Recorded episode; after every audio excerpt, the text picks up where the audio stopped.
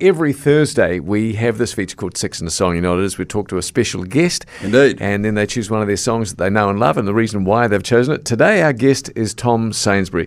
Uh, from Mudda Mudda Farm Boy to Snapchat King, actor, playwright, comedian, and Billy T Award nominee, Tom Sainsbury is a man of many impressions, alter egos, and voices. He's impersonated several of our very well known politicians, such as Paula Bennett, Simon Bridges, and his own hilarious caricatures of everyday Kiwis. So it's a great pleasure then to welcome to the show Tom Sainsbury on Six and a Song. G'day there, Tom. Hello, Tom. Hi, hi guys. What a lovely introduction. Well, you deserve every word of it because, Oh, no, you thank you very do. much. You are exceptionally talented. So can we begin Oh, by shut. Uh, no, shut, no, shut up. No, you tell- shut up. how do you actually get? What's the inspiration behind a choosing a person, and then how do you get to mimic them so well? Well, uh, well, wh- when it's a real person, it's usually whoever's like in the news. So I'm kind of like always kind of following the political news, for example. And if they do something funny or something ironic, that kind of inspires me to do that. Yeah. And then um, mimicking them, it's just like you just have to listen to their interviews and stuff, and just listen to them over and over again, and just try and identify their kind of speech patterns, I guess. Yeah. Yeah. Now, Tom, when you were when you were a kid growing up, Yeah. were you one of those kids that got in trouble because you maybe impersonated teachers and things, or did this start much later in life? it started much like I wish I wa- like my I was always friends with the ones that would like mimic the teachers, um, but I was never kind of competent enough or brave enough to do it. So Right. that came yeah came much later in life. Yeah. And who is the person that you've found that you've received the most acclaim for? Well, the, well, it's, it's the politics is really big. But there was last year I started doing this cat called Gingerbread, Yes. Yeah. and I think that's the most popular. Fortunately, unfortunately, it's most popular, of course, because people love cats. but you know. Now, Yeah. and you also, you know, you seem like a really nice person, Tom. When you get some, I wouldn't say it's criticism of you as such, but you did Simon Bridges' voice, and then people said it was kind of like bullying and things like that. Do, you- do, you- is, how do you feel about that response? Um, I can't. I can't take it on board. Like I do.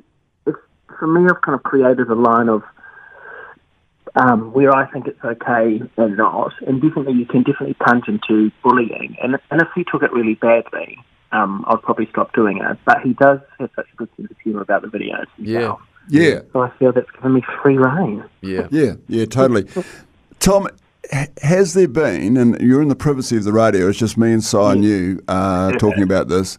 So, in that very private enclosure, has there ever been a voice you've tried to do that eventually you've said, damn it, I just can't do this man or, or woman? Of course, I Winston Peters has got such a distinct voice, and I've spent hours and hours trying to do it, but I just can't. I just Wow. can't do it. Wow. Okay. Can you um, can you give us? Is Paula Bennett there, Tom, with you at the moment? Yes, she is. Here I am. Hello, sweetie. Hi. How- How's it going? Very well, thanks. How do you feel about Tom's impressions of you? Oh, I love, I love, um, I adore him. He's fantastic. Fantastic. Ha- Have, have you two have you two ever shared a Waitakere Daiquiri together? Um, no, we, should, we definitely should, we definitely should do that. That's such a good idea.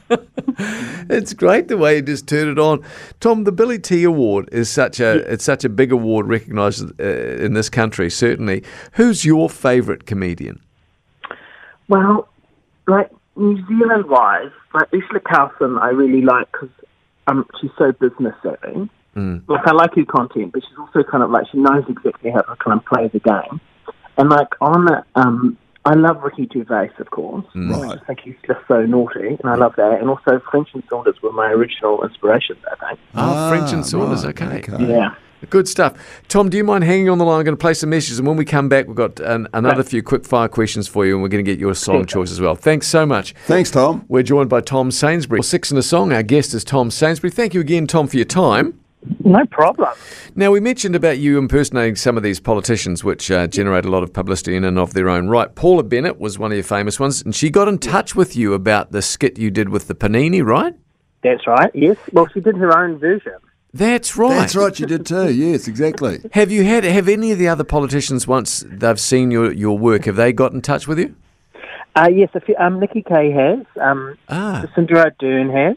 Really? They, all were- they, they kind of like whether they like it or not, they pretend to like it.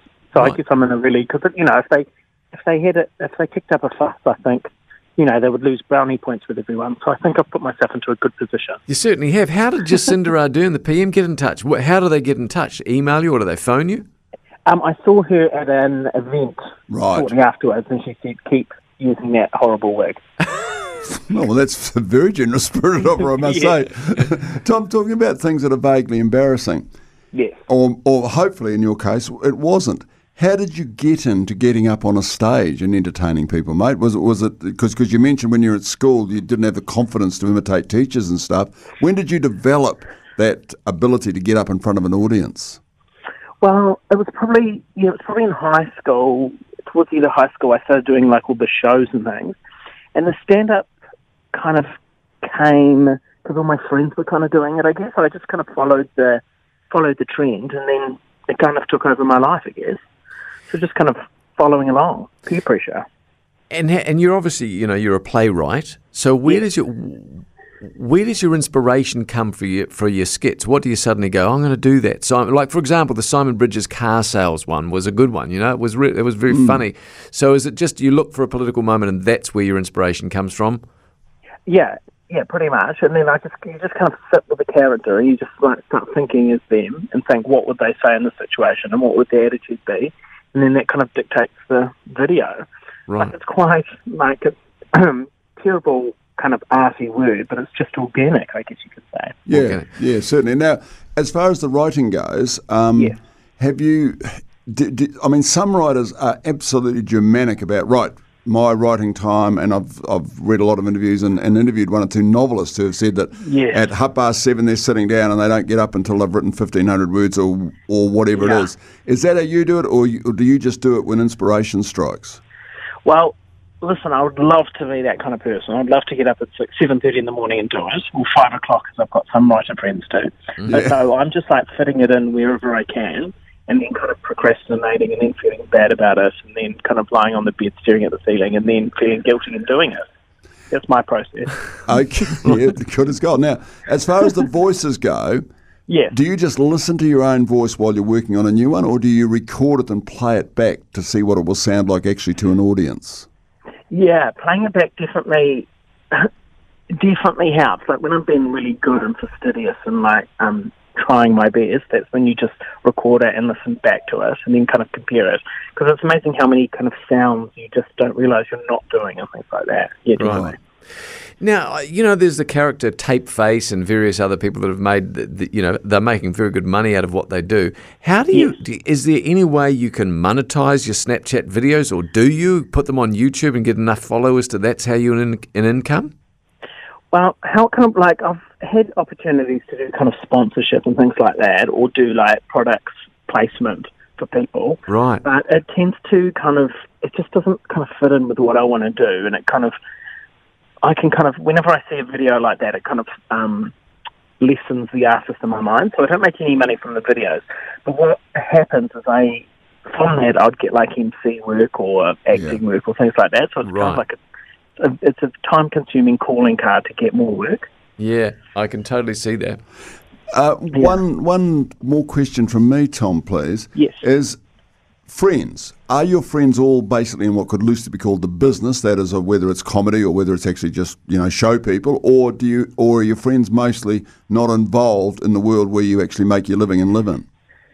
That's a good question. I'd say probably the majority of them are kind of comedian factory types. And then uh, and then I've definitely got some what I, what we call normals, so like architects and things like that. So Yeah. I do have I do have a variety, yeah. Good on you. Righto, Tom, let's whip into some rapid fire questions for you. Just Great. the first thing that comes to the top of your mind, They'll- Sure. and then we'll get your song choice. So, what do you consider your greatest achievement thus far? Oh God. Um probably not having to have a normal job. Very Yeah. good, Being great able to answer. do what I love do what I love to make money, yes. Yeah. Yes, we can totally understand that. Now then, uh, next question, quick fire. Who is the New Zealander that you have most admired, either before or now? Most of New Zealander. Oh, good question. Um, Sam Neill. Sam, Sam Neill. Neill. Sam yeah, I Neill. love Sam Neill. Yep. Cool. What do you most value in your friends? Um, sense of humour. Sense of humour, good. What is your What is your favourite place in the whole of New Zealand? Probably my family farm in Mazamaza. Nice. Very good. That sounds Lovely. beautiful. Um, what do you have a motto for life? Mottos in life, are- well, the one that I want to live with, but I don't, it's it's time saves nine. So if you deal with your problems now, they won't, you know, deal with things now, but I never do that. Right. Right, Yeah, deal yeah. with them when they, deal with issues when they arrive. Okay, last one from me then, please. Yes. Uh, is what is your most extravagant possession? Oh, good. Well, see, I'm so I, I live like a Buddhist lifestyle, but nothing really here. I've got a laptop, and that's pretty much it. It'll be more spending money on extravagant holidays overseas. Right. Gee, you've Marie Kondoed your house to the extent that it's just I you and a have. laptop. I have. Good on you. well, Tom, it's been great to chat with you and get some insights. Yeah, pleasure. really appreciate it. And have you got a song choice for us? Why have you chosen this? Yes, I've, I'm chosen Heart of Glass by Blondie, just because I don't know, feeling today, you know, we've all kind of got heart of glasses. They're all quite fragile underneath, Yeah. but it's also disco, so it's my favourite kind of genre. I love this song too. Tom, thank you song. so much, mate. All the very Thank you, best. guys. Thanks, Tom.